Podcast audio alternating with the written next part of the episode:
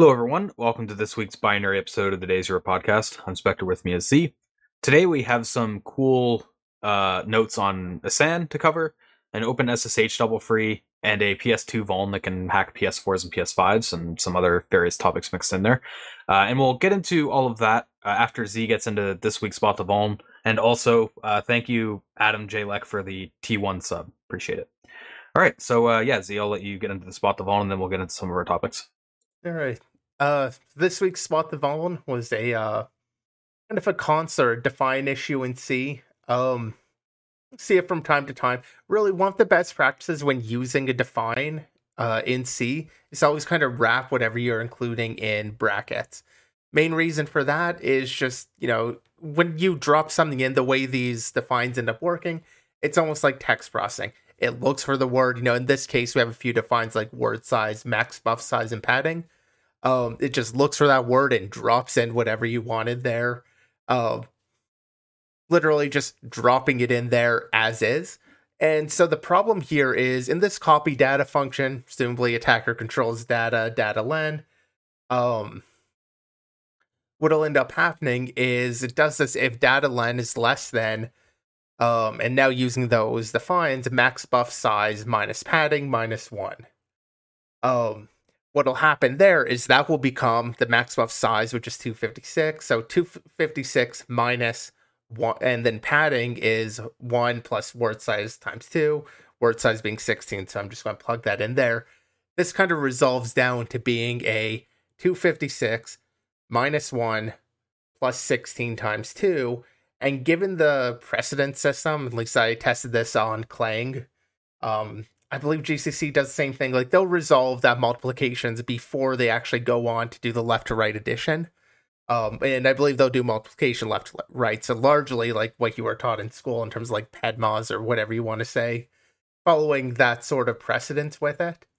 Um, I feel like that's something that's in the C spec that I probably should have looked up to double check on exactly where it happens. This is just one example though, but what ends up happening here is because of that multiplication happening and this isn't being grouped into like a uh into brackets telling it to, you know, resolve everything here first it becomes max size minus 1 uh, plus 32 minus 1, which is not really what they're trying to do. Basically, max size plus 30, which is ideally they're trying to subtract padding rather than adding it. Uh, so it kind of just messes it up when they end up dropping those defines in there, and the data length check just isn't valid when they're doing the allocation of max buff size. Doing a comparison that technically adds to it just isn't accurate. It is something that's really easy to gloss over when you're reading the code. It stands out more if you're actually doing like the disassembly because you don't see the constants in there or the defines. Um, but yeah, this is definitely one of those bugs that just pops up when people misuse the defines, and it is really easy to overlook this one. Um, unless you're looking directly for it, you'll just think, "Oh, padding's this size," and like you think about the end value rather than uh, kind of the text processing that happens during this. And it's a bit more of a mathy problem too than some of the other spot the vulns that we get into. So you kind of have to work through it uh, to to understand what the problem is and how it's useful to you. So well, it's a common enough like vulnerable pattern. Like it's not like the core issue is the fact that you're not wrapping uh, padding in brackets. Like that would be a best practice. That is the thing I would kind of notice if I was seeing these defines and see any sort of complex define that doesn't use brackets. It's like, well, where is that getting dropped in? How can that mess things up? All right, so with that out of the way, we'll get into our first topic, which is uh, a pretty cool post that was put out by Londare. So, yeah, um, I saw this one post on Twitter. It was pretty cool. Uh, its main premise is improving Asan on C++ targets. So yeah, this serves as both like an opportunity to talk a little bit about Asan and some of the cool tricks here. So for those not too familiar with Asan, stands for address sanitization, and it's very useful for things like fuzzing uh, and just you know exploit debugging in general, as it'll instrument code to try to cause crashes on corruptions that wouldn't normally cause a crash. So things like use after free, out of bounds access, etc. Um, you know, it might not be critical enough to cause a crash in that moment, but Asan, the idea is it tries to catch it. Uh, and it does that by adding instructions around all memory accesses to check a shadow mapping that keeps track of the memory states. So if you try to say access a memory that's uh, been marked as invalid in the shadow map because it's been freed, it'll induce a crash and provide register state and stack trace and stuff like that. But of course, it's not perfect, uh, especially when you get into C Uh, with things like container objects. It's a lot harder for ASAN to do a good job there because C++ containers in the standard library, for example, like string, are pretty convoluted actually in how they work, and there's a lot going on under the hood which you might not expect because a lot of it is abstracted away from you if you're just using it as a developer. But internally, it does its own size tracking. It does like reallocating for larger containers and stuff like that. There's a lot of memory management stuff going on under the hood. Um, and the same thing for other containers like vectors. But it turns out that LLVM's uh, libc++ actually has some ASAN enlightenment as they call it, for vectors uh, to try to catch these sorts of problems. So, like an out of bounds access and, a, and a vector, for example. Um, and it'll do like some annotations and, and try to catch that. But in order to get that, you have to use like LLVM's libc++. Um, it's not something that, like, I don't think that's in GCC's um, C++ standard library implementation. Um, now, strings and such don't actually have this, but you can implement it because Google's ASAN allows you to manually poison memory, so you can kind of roll your own extended instrumentation um, on top of it. So the post goes into a little bit about how you can do that, either by doing it the proper way, like actually adding the instrumentation into string, or just kind of hacking strings to copy it into a vector and have the vector instrumentation do the, all the heavy lifting for you. But yeah, I mean, there's a lot of cool information here, both about how ASAN works and um, how you could potentially extend it for your own use. Um, there's also some miscellaneous other tips and tricks in here, like shouting out the uh, sanitize recover argument uh, to try to allow the application to continue after finding a crash. Not only can that help you keep your throughput up for something like fuzzing, but it could also allow you to find more interesting behaviors that would happen after ASAN catches the bug. So yeah, yeah I, I mean, is, there's just a lot of cool tricks in here. That I think is kind of the big thing with using recover is it does give you that opportunity to not only see what the initial vulnerability was that um ASAN picked up, but where does it go? What else could happen? Because um, it is sometimes easy to dismiss certain ASAN reports where they don't look that useful, but had it kept running a little bit, you know, um, it actually does kind of pick up to a much more serious corruption rather than just crashing on the first corruption that's seen. Uh, something definitely to keep in mind when doing a fuzzing campaign. Yeah. Um, but like the main thing this post tries to do is sh- highlight like ASAN is very cool, it's very useful, but it does have some weaknesses, and here's some things you could do to potentially address them. Um, I think towards the end, it also talks a little bit about Rust. Um, and the fact that it doesn't have any ASAN enlightenment, so that could be an area that could be worked on as well. Um, and that kind of ties in well to our next topic because our next topic is about rust proofing the Linux kernel and, and and talks about uh you know memory safety issues in the kernel even if you're using Rust for your driver. So yeah, I guess we'll just segue right into that. Z, I know you found this one interesting, so I'll let you get into it. Yeah, I thought this is kind of interesting and something we've talked about a handful of times as we've talked about Rust being implemented into the, or being supported in the Linux kernel and seeing things start to actually use Rust in the Linux kernel. What does that mean for security? You know, is Rust going to get rid of all the vulnerabilities? And I thought this was a really awesome post. They've actually got four parts coming. They put out two parts of it. First part is about information disclosure, like pointer leak. Um, and the second part is kind of race conditions. But what they're doing with these posts is they're looking at, um, as Linux developers or driver developers for Linux are taking like their old C drivers and porting code into Rust. What are kind of the patterns that they're going to be thinking about? How are they going to be writing that code? And what type of mistakes are they likely to still be make, or what type of mistakes could still be made in Rust? Um, you know, even though Rust deals with a lot of issues, one of the side effects here being in the kernel, especially, is that they do have to use unsafe code. Um, anytime they're going to be writing to a specific pointer and they're grabbing like the pointer for like userland data read or something, or just they want to write to a specific kernel pointer, using those raw pointers is an unsafe operation.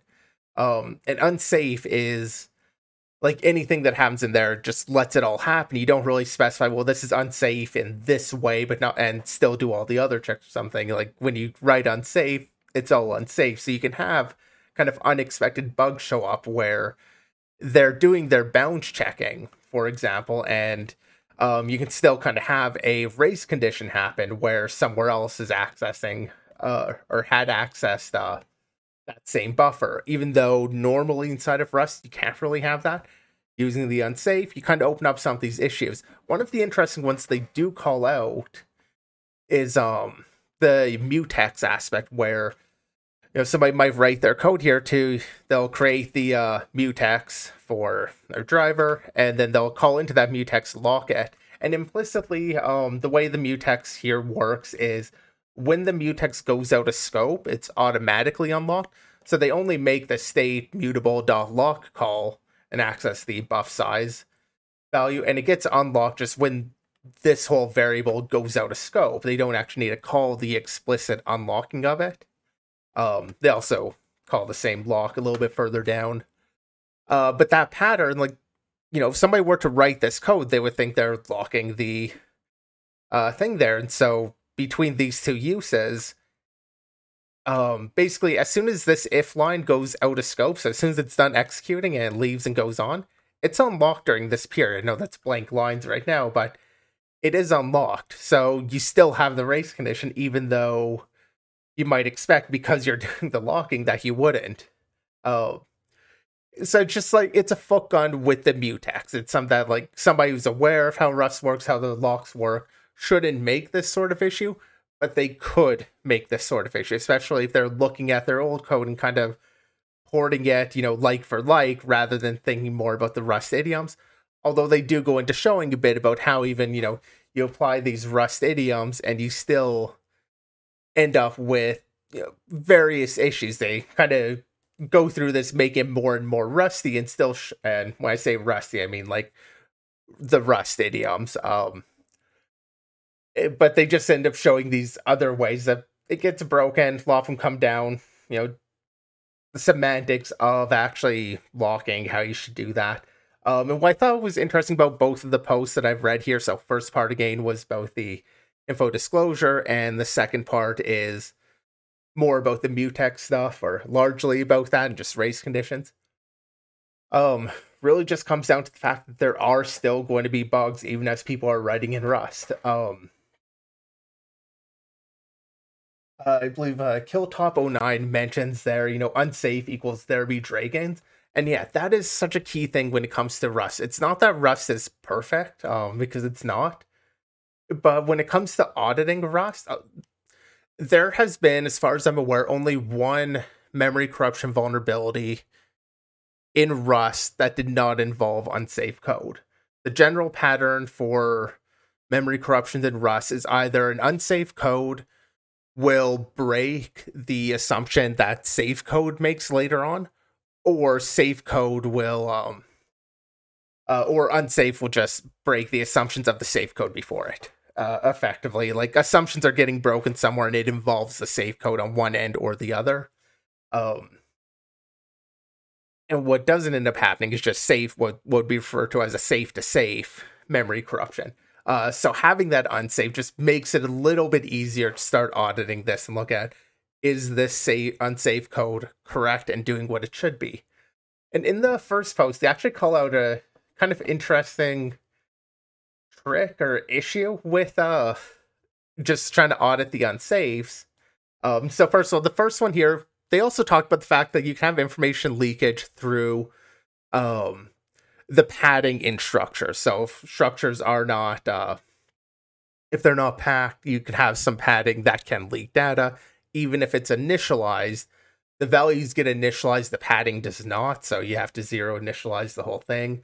Um, otherwise, you leak kind of the risk there. And that can happen in Rust. And there are some Rust patterns implementing one of the, uh, oh, I forget exactly what the uh, trait was. implementing one of the traits, there's a chance, you know, they could be leaking it there. So, you know, just more places that you could still see vulnerabilities in the Rust code. Um, they call out though that this P in uh, print K, uh, when you give it the P format specifier, normally in C, that will print out like a hashed pointer rather than the actual thing, you have to use PX. One of the problems on the Rust port is the Rust port just prints the pointers if you do that. Does depend oh, on uh, that's interesting. I never knew that. That the Rust just printed the whole pointer or that did the hashing? Uh, that that it would print the pointer, like the that it wouldn't respect the pointer censoring uh rules. Oh. That's that's interesting.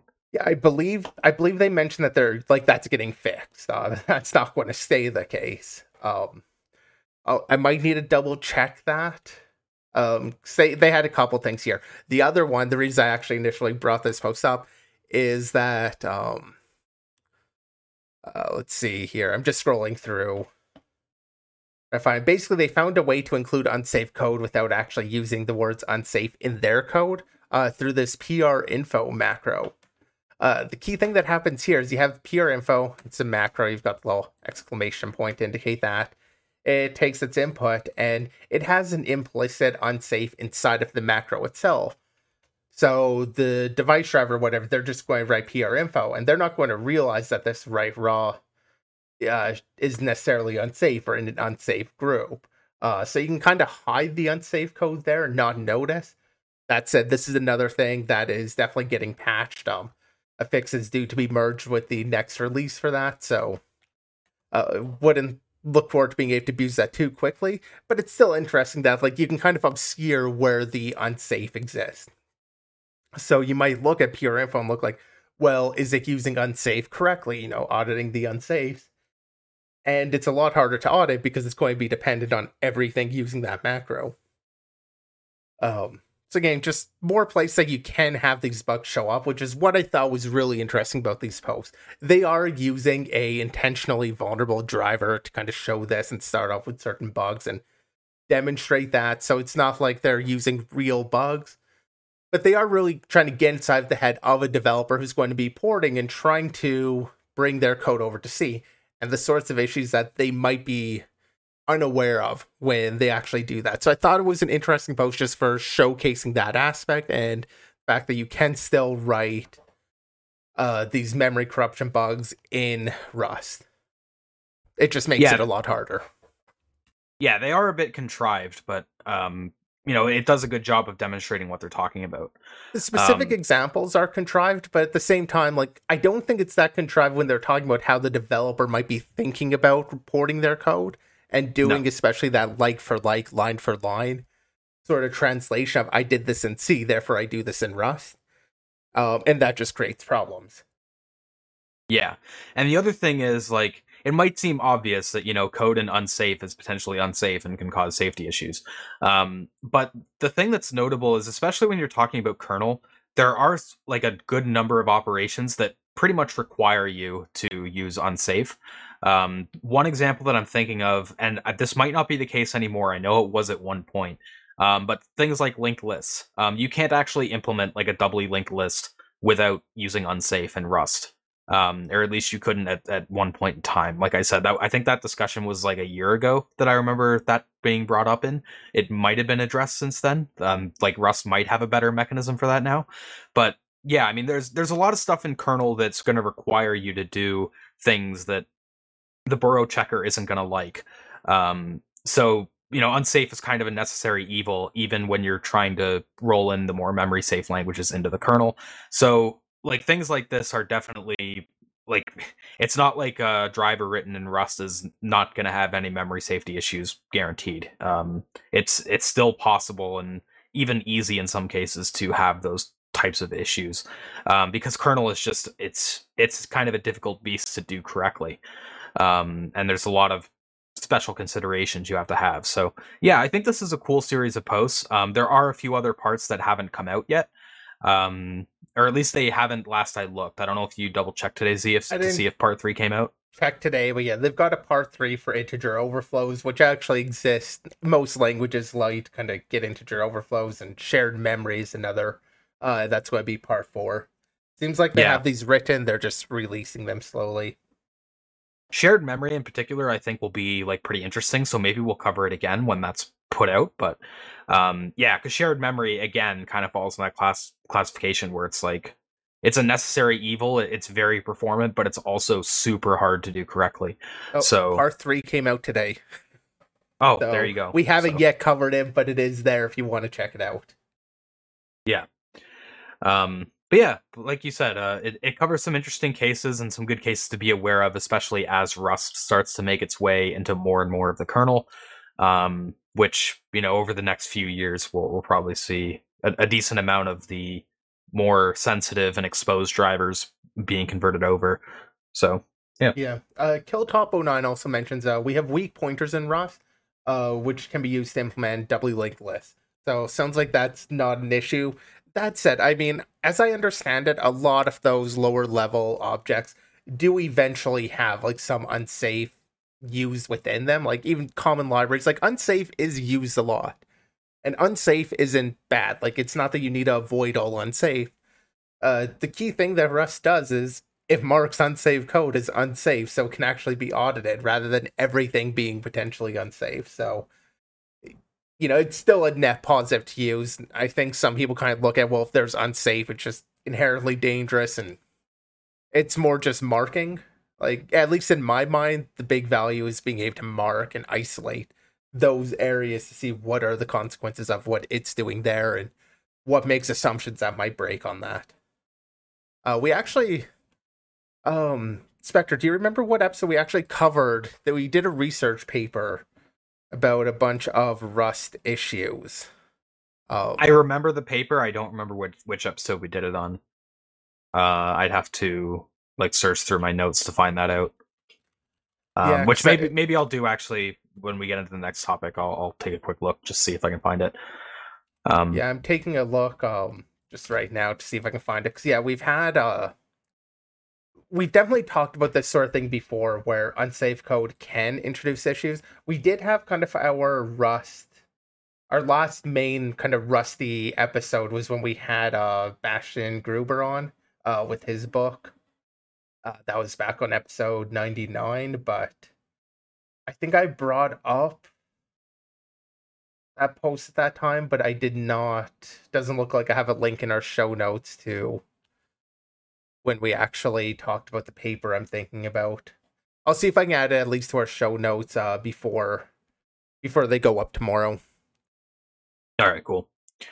So yeah, getting into some vulnerabilities, uh, we have an SSH Open SSH pre-auth double free ball that was patched in version 9.2 uh, P1, and of course, where it's pre-auth, it's been garnering a good bit of attention. And uh, yeah, Z will get into this one.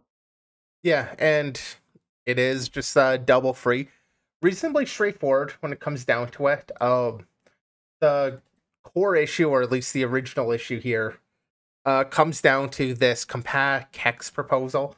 Uh, basically, what ends up happening in here is this gets passed in. Um, uh, I've got that just as RP, but I can't remember what that was now. Uh, the options.key algorithms or kex algorithms, sorry uh, key exchange algorithms uh, gets passed in the character pointer there. And there's this one flow where in Compat, if it has the SSH old DHGEX flag set, it'll clone the pointer, goes through whatever, and then it frees it. Um, so that is just like you know CP equals P. So just copying that pointer, frees it, ultimately just returns it again anyhow.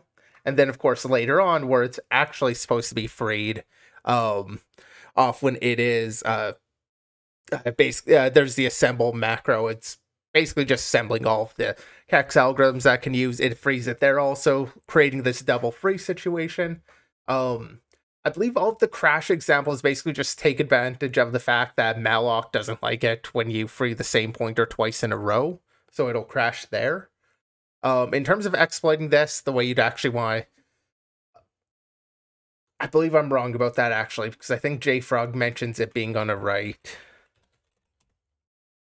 Because I was about to mention with the double free aspect, um, that is a little bit flimsy because the way that the allocator detects that is it just checks like is the last pointer that was freed the same as this pointer. Yeah. So if you have any like allocations or frees in between, um, it it can't do that detection. So Yeah, it Um, doesn't run through the whole list to see if you've ever freed this before. It catches those cases though where you have like a really quick free and then a free again, which is a fair number of double free cases. So it does catch them.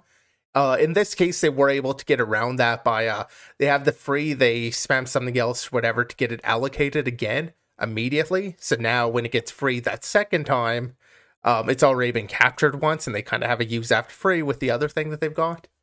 Um, or at least so Qualys did. Uh, Qualys was, was the original group to report. They had an update put out yesterday about this, where they mentioned they were able to get RIP control, uh, through this use after free. So at that point, I would say this is very likely to be qu- exploited. Um, I kind of disagree with JFrog uh, when they talk about um, uh, towards the end here. They basically mentioned that uh, you know, according to a recent update, Qualys Security has managed to leverage the double free for a limited remote code execution exploit, which is true. That's effectively what they did. They got it to RIP control, which is a strong indication of getting that. Uh, but they kind of called out as when no memory exploitation mitigations are applied, which again is true in terms of what they actually managed right here. But I would not want to set that as like a restriction like you have a double free and it's like they're more stating that they gave the severity because it's only when there's no memory exploitation mitigations. Realistically, I'd have to believe that with a double free, they should be able to turn that into a read at some point to leak at least some bits of data. Um, they are restricted, so that is maybe an important thing to note. This is happening kind of inside of the pre-auth sandbox which varies depending on what system you're going on. Uh, maybe like a seccomp filter. They have a few different implementations. Uh, seccomp being one, systrace being another to limit your syscalls. Um, they have like a capsicum option or ever like a really simple sandbox, just just R limit. So it does depend a little bit on how strong the sandboxing is. Uh, but since they're in that sort of sandbox, they are limited in terms of what actions they can get to happen in there. Like there are some definite limitations, but double frees usually are able to grant some pretty powerful primitives uh, when you can match up the right objects within some more complex software. They're lowering the complexity because being inside of their sandbox, being off inside of that little forked off area, definitely a limitation. I'd So to assume one- that this is just going to be exploitable and they can turn this into an info leak at the very least. Uh, Qualys specifically calls out ropping as an option. So calling out NX as being one of the things, like no mitigations like ASLR or NX, just doesn't feel accurate to me. I believe Okay, no do- execute isn't a huge thing, but ASLR kind of is. ASLR is usually that's just you know finding another bug or again in the case of double free like that can quite often be turned into another read. so Um, I think there's one aspect that you're kind of um you've ignored um covering, which I think is relevant, uh, and that is the fact that with double frees, like you're effectively able to cause like a targeted use after free with a double free, um, and something critical with exploiting use after frees is you need some kind of uh, heap re- reallocation gadget um, that's accessible to you pre-auth. So Qualys seemed like uh, they were able to find one for getting RIP control, which is pretty cool. Um, but your heap allocation like reallocation gadgets are going to play a big part in what you can actually do with it uh, and where it's pre-auth like your your options are going to be very limited there which you kind of touched on um, but yeah i mean not only are you limited on what channels you have for exfilling data um, but you're also limited on what kinds of data you can reallocate into a freed slot so it, it is like uh, a little bit of a mitigating factor there that it said definitely like is, um, but and, and uh, like Go ahead. ASLR does matter a lot on remote targets as well. Um, but I did want to comment that because this is in a forked daemon, um, like you're not crashing. Like if you try to exploit this bug and you fail and you crash or something, you're not going to be crashing the entire server. You're just crashing the daemon that was spawned for your connection. Because of that, you're not really like it's not really like a one shot exploit and it's like if you fail you're screwed um, you can continually try to do this it might be noisy like you you could end up setting off logging or whatever but um, you could keep trying again and again and especially if it's running in a 32-bit address space, you could effectively brute force the ASLR and, and get like one attempt that ends up working. Um, so I, yeah, I, I kind of disagree with the pessimism of JFrog on the exploitability of this, but where it's remote, the ASLR and stuff is like worth calling out as limitation still. Yeah, and I don't disagree with you. I guess my take is more more towards the aspect of not defaulting to it not to it being unexploitable uh, which is what I feel JFrog's kind of doing. Is they're defaulting on they haven't proven it exploitable, therefore it isn't. Uh, whereas my take is more, um, I, I'd feel, you know, like there's a good chance that it is exploitable. You're absolutely correct in calling out like there are these limitations, and actually the sandboxing is a big thing. It happens pretty early. Um, it's happening during like the establishment of some of the crypto. So very early on in that chain, uh, you are going to have very limited. It's not like you're interacting with the process to, um, you know, like a kernel heap array or somewhere you can keep calling the one syscall over and over. Like you don't really have that here, and you don't have uh because it's forked. You're not having other clients being able to impact. So you can't like open another connection, do anything there. So huge limitations on that.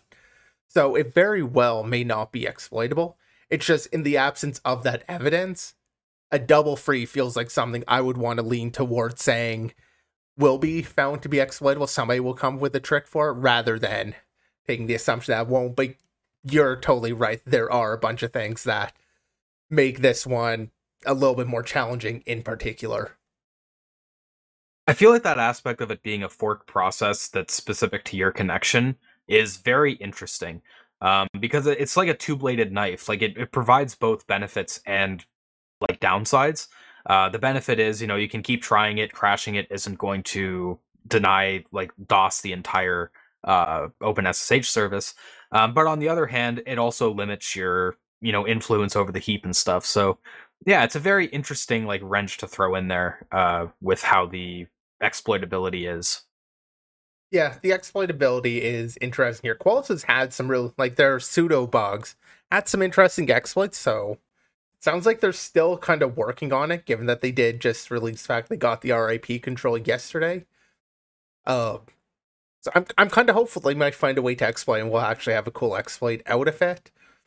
That'd be cool um, for even sure. Even if they do get the RC, like they are in that sandbox, which likely, not necessarily in all cases, like I mentioned, the R limit sandbox is pretty lim or is pretty uh, minimal. Uh, but you know, seccomp and stuff. I was saying, look, some of the code there, like it really does cut down on what you could do to escape. Cause that's kernel enforcing that sandbox.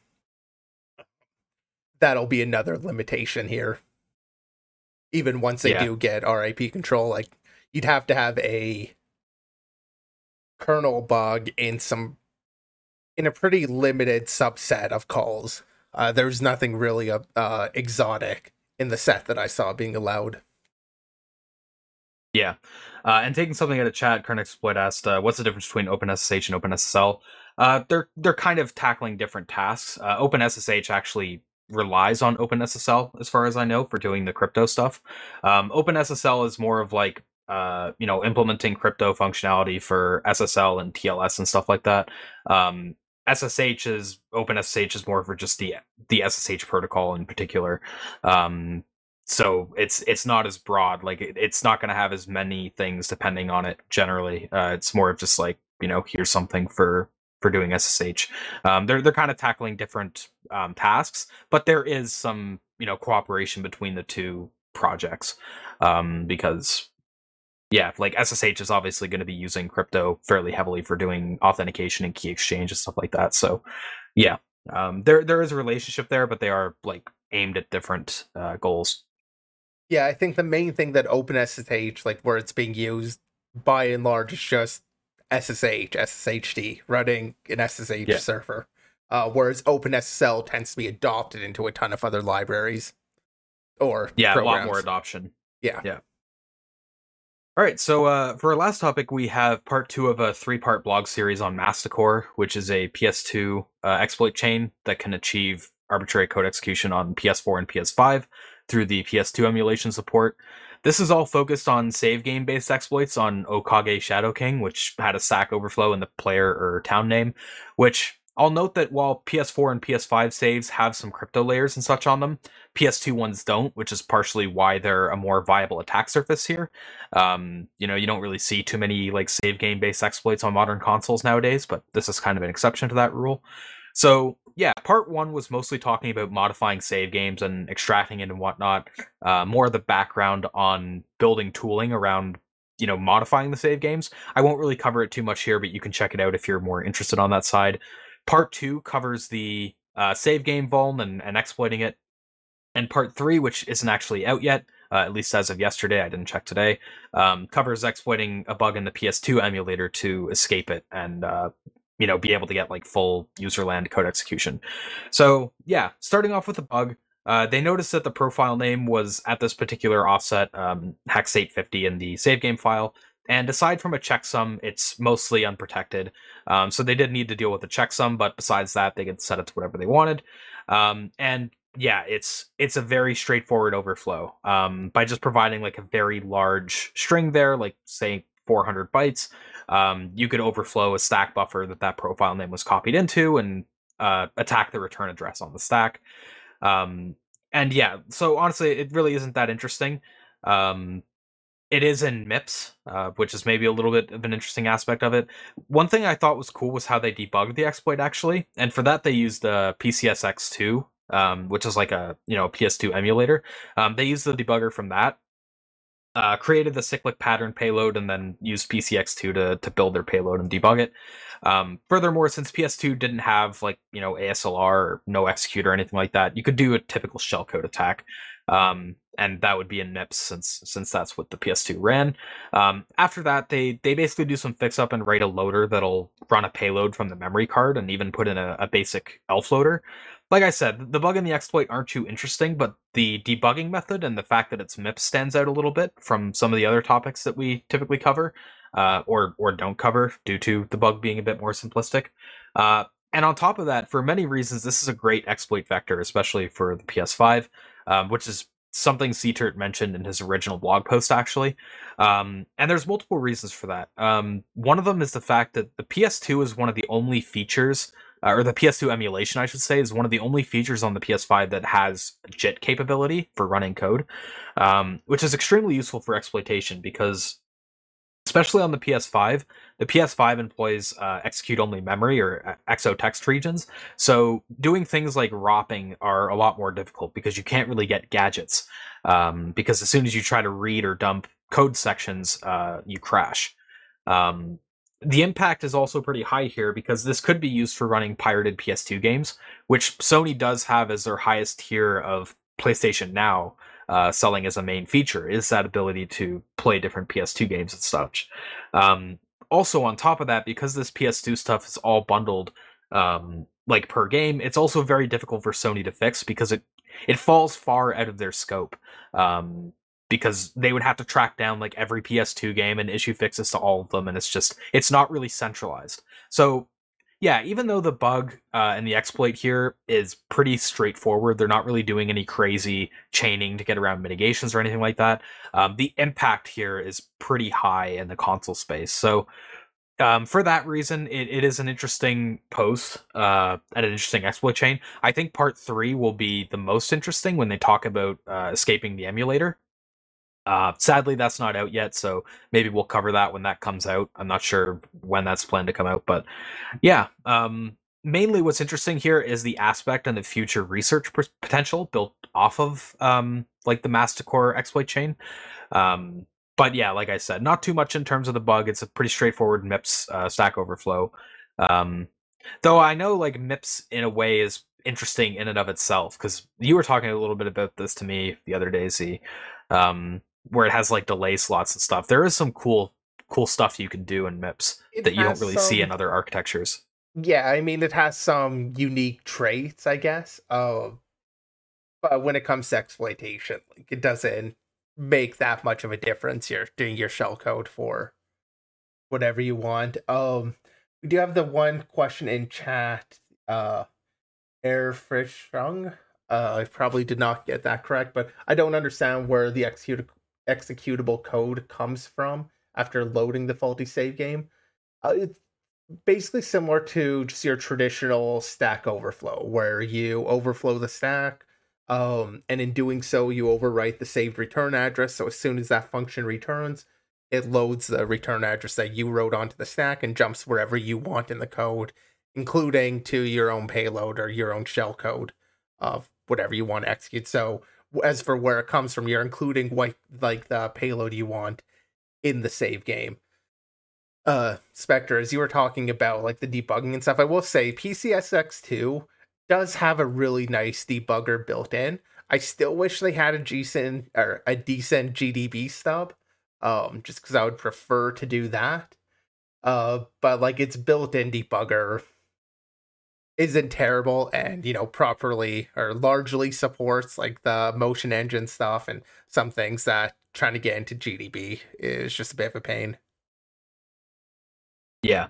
Uh, current exploit mentioned, I wonder if they can get a HackerOne bounty. So I believe that's touched on briefly, maybe in part one.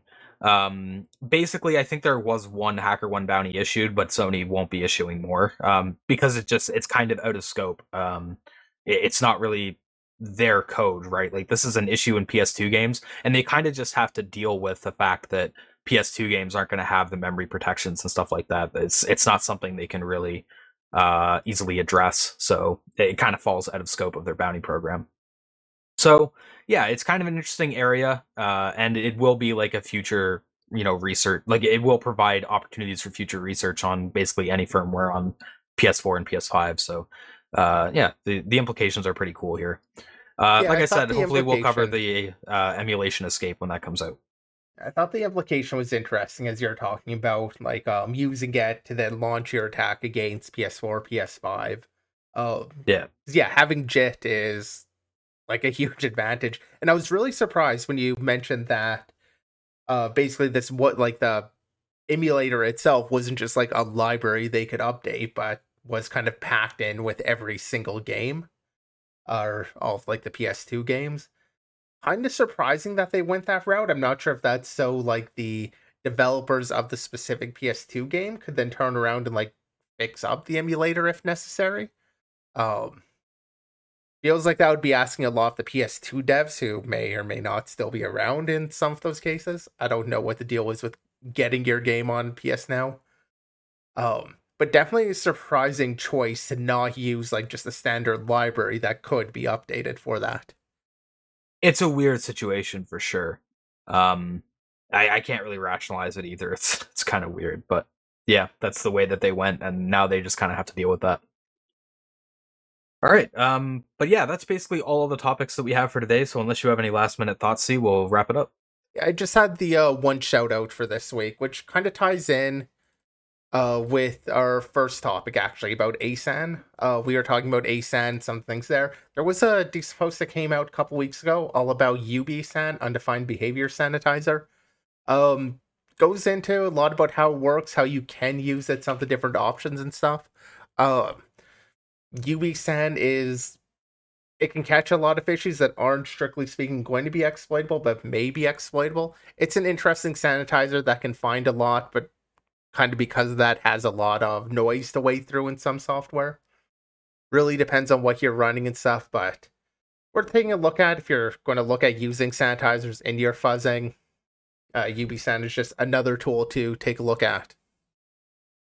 Yeah, and I will say, like undefined behavior, um, it's kind of a weird class of bugs because it's not as obvious what the immediate impact could be, but you could have some very subtle bugs created by it because compilers take advantage of UB uh, to do like a lot of optimization type stuff. So it, it, can cause some really subtle bugs, but like you said, there is also a lot of UB in regular software that just doesn't cause any security issues, and it's uh, a lot of like the signal to noise ratio kind of sucks on it compared to other sanitizers, but it still might be useful in some cases. Yeah, so. at least when you're running all of the UBSAN you can run different like specific sanitizers from it. Uh, so like it has several that are like uh, integer sign changes or integer truncation or things that can pick up their uh, integer overflows, of course. Like those are things that are likely to be able to introduce bugs, not necessarily security bugs, but they might. Uh, so you can just kind of detect those and raise a warning. UBSAN is one of the things that I would recommend. Not letting it crash the program whenever you run into one of them, but just capturing the fact that the crash did happen at least. Oh, mm-hmm. but yeah, there's a lot, and you can actually see the list here um, on screen. There's quite a few tests that it can look for. All right. So that's all the topics that we have for this week. As always, thanks everyone who tuned in. Uh, if you want to check out past episodes, you can find uh, recent ones on Twitch and all of them on YouTube, Spotify, Apple Podcasts, and more. Um, also, if you want to join the community and you know uh, check out the Spot the Vuln channel on our Discord, Discord link is down below and or in the chat, and you can also follow us on Twitter for announcements for when we're going live and such. And yeah, we'll see you next week.